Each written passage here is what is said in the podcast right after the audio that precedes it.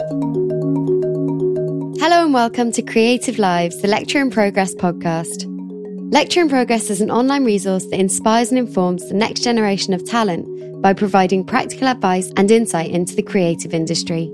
This podcast series features a broad range of people talking about what they do and how they got to where they are.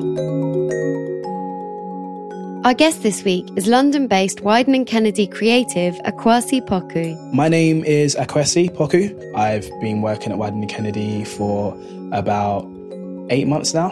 And before that, I was at another agency called RGA, and I worked there for three and a half years. As one half of a creative duo, Akwasi has worked alongside partner Abdu Sise for the past four years. I've known Abdu since I was six years old. When you're working with your friend, it just changes the dynamic completely because you can be honest, you can kind of like just get to the solution a lot quicker. I think that's what our job is basically, like actually figuring out what doesn't work to get to what does work. Their work has seen them create ideas for brands such as Nike, Google, and Sainsbury's, and has even helped projects win awards from the likes of D&AD, Creative Review, and Eurobest. The best thing to do sometimes when you want to get to ideas or to get to the idea making process is almost to kind of like look at yourself. Because when you do that then you start to be able to see like things that you would like. But every time we just look at ourselves and it's what we've actually liked then we start to get something cool. Because if you like it there's a high chance that a lot of other people will like it as well. With no formal training in many of the skills he uses every day, including copywriting and pitching, Akwasi started out with work placements that took him from photography to broadcasting at both Channel 4 and the BBC. He tells us how he's created his own opportunities along the way and how he made the jump from post production to joining concept teams in advertising. There's been a number of moments in my childhood which have led me to this. So I remember being about six or seven, uh, probably seven, and seeing like a Nike football commercial where they basically had to steal the football back from this massive building. And I remember seeing as a kid and just being like, damn, like, how? How did they do that? Like, I just love like visual effects. The way that they work and the way that you can effectively create something that looks real that isn't real has always been something I think really made me just like it just like it's just amazing. I'm amazed by that. I think those things and seeing those things throughout the ages has just made me realize if someone else can do it, then you probably can as well. In fact, no, you definitely can. I think my parents, my mum has just always just kind of like encouraged me to to keep on going, to keep on pushing. I remember being 13 or 14, um, Photoshop came out and we had Photoshop in our schools. And basically, back in those days, everyone used to do these like things called productions where you'd basically go and you'd create like little graphics and you put your name in it. And I've done this thing. So I'm from like Lewisham and I'd done one of like Lewisham. Lewisham's called Blueborough. That's like, it's kind of like a street name. Took like the logo and then like the logo is basically a crown. And then I'd put these stars. It was super crap. I hated it, but put it out, put it on MySpace. And then um, it just went out into the world. And then like I just remember like a few weeks later came to school and then like one of my mates showed me on his phone like that someone had taken that, they cut out my name, but they basically printed it and put it onto jumpers. And I was like, what the hell? I was just like, but why would you take that? I literally couldn't understand. But then it was so funny that everyone knew that I created that.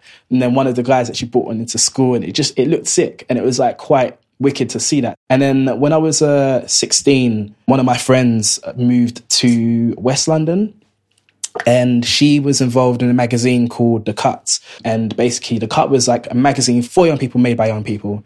Um, and she saw like the stuff that I was doing on like MySpace and Bebo and wow, like .tk, all those websites from, from back in the day.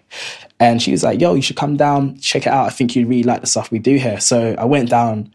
I would have been like first year college then and it was wicked because it was like the first time I'd like ventured to West London by myself, but then also to meet like like-minded people. So there was people from all parts of London, like from east, from west, north, south, southwest. So it was like wicked to kind of open up like that side of the city because I think when you're that age, you literally know your school, your area, and home, and your and your cousins' houses. But then what was amazing about the cut is we were given the support to like reach out to like musicians um, and to actually shoot them and write articles on them. So that's where I learned how to shoot like and do photography. So we shot people like Tinie Tempah, and then he went to number one. We shot Jessie J, she went to number one. Shot Jason Derulo, Tinchy Stryder, but we were like we were kids. We were like 16, 17 at the time. So yeah, it's just like it's just amazing to look back and to see that we actually produced that and actually made it. And I think that's the hardest thing as a creative, actually getting stuff out into the world because sometimes you can get like super creative anxiety where you're afraid to put stuff out. And that just showed us the beauty of getting stuff out in the world, even if it's not perfect, just to get it out so people can see like what you've actually done and what you've actually produced. When I was in college, I was at Christ the King in Lewisham and there was two courses that were very related, but I didn't know the difference between them. So it was motion graphics and it was post production. So I was 17 to 18 at the time, had to make a decision on what to get into. So um, I got offered a place on the motion graphics course, and like the course it was, I'd love to say he won, but because I really want to get into compositing, then I wasn't sure if if if that course would give me the skills needed. So she basically said, if you don't want to take it, then like like it's fine. Go ahead for the post production course. So I just because I knew more about post and I didn't really know what motion did because I knew it was slightly different and quite related, but I was scared I wouldn't get all the skills I needed. So I went for the post production course and I didn't get in, and it was just like. And then by the time I contacted um, the course the motion course, that place had already gone.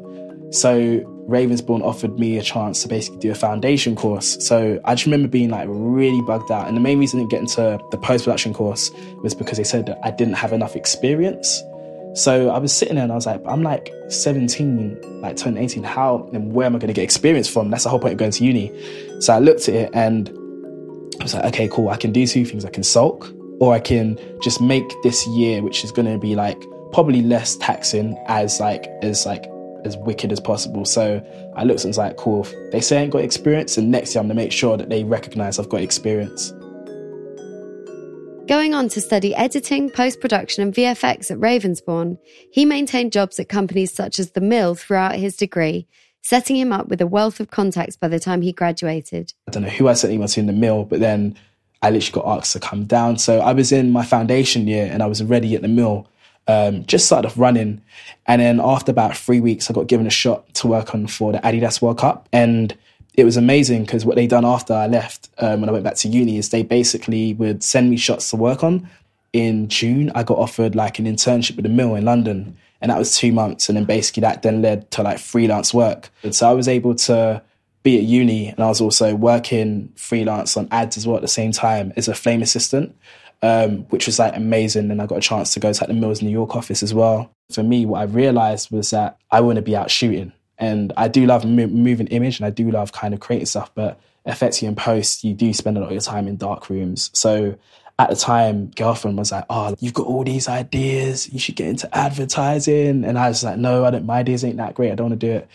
And then I came back and I just looked at it and it just kind of started to make a lot of sense. So my last year, I stayed kind of I stayed doing post production. So I went to the mill in New York in between my second and my third year of uni, and then when I graduated, I got offered the chance to work on something for Nike called The Chance, which was kind of like a film based project, and a few projects with Nike as well. Um, which is again, it was like the first time I got to shoot on like actual film.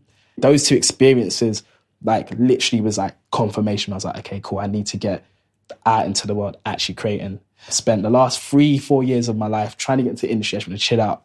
I had a chance meeting with a creative director at Engine, and they offered me work experience, which was I was like, okay, cool, I'll go. I'm literally not doing anything. Why? Why not? So I went there, and um, I was asked to work on like it was for their was at Engine's PR company called Mischief, and like my first brief was to work on this project for Tate and Lyle, the sugar company and they had like these nine sugars from around the world. And I was like, oh, like, what do you think we could do? So I was like, oh, why don't we create like a hotel made from cakes? like, oh my God, that's it. And it literally was the first thing that came up, but I didn't write anything down. And then they sold that in, and then like 80 grand later, it was getting made. And it was just like, I was like, damn, it's this easy. so it was just wicked to kind of like to be able to know that, like, again, like if the right people with the right team that there's no idea that's bad. You just kind of have to make sure it's contextually correct. And I think that showed me and that kind of gave me the confidence to kind of stay in the creative industries. I think advice I give to my younger self is like, and to anyone that's like just starting out, to just keep going. The second you give up is when your journey stops. And that's kind of true in anything in life. And if you keep on going, what you'll realize and what I've learned is that even in bad experiences, or bad moments, you're actually learning so much.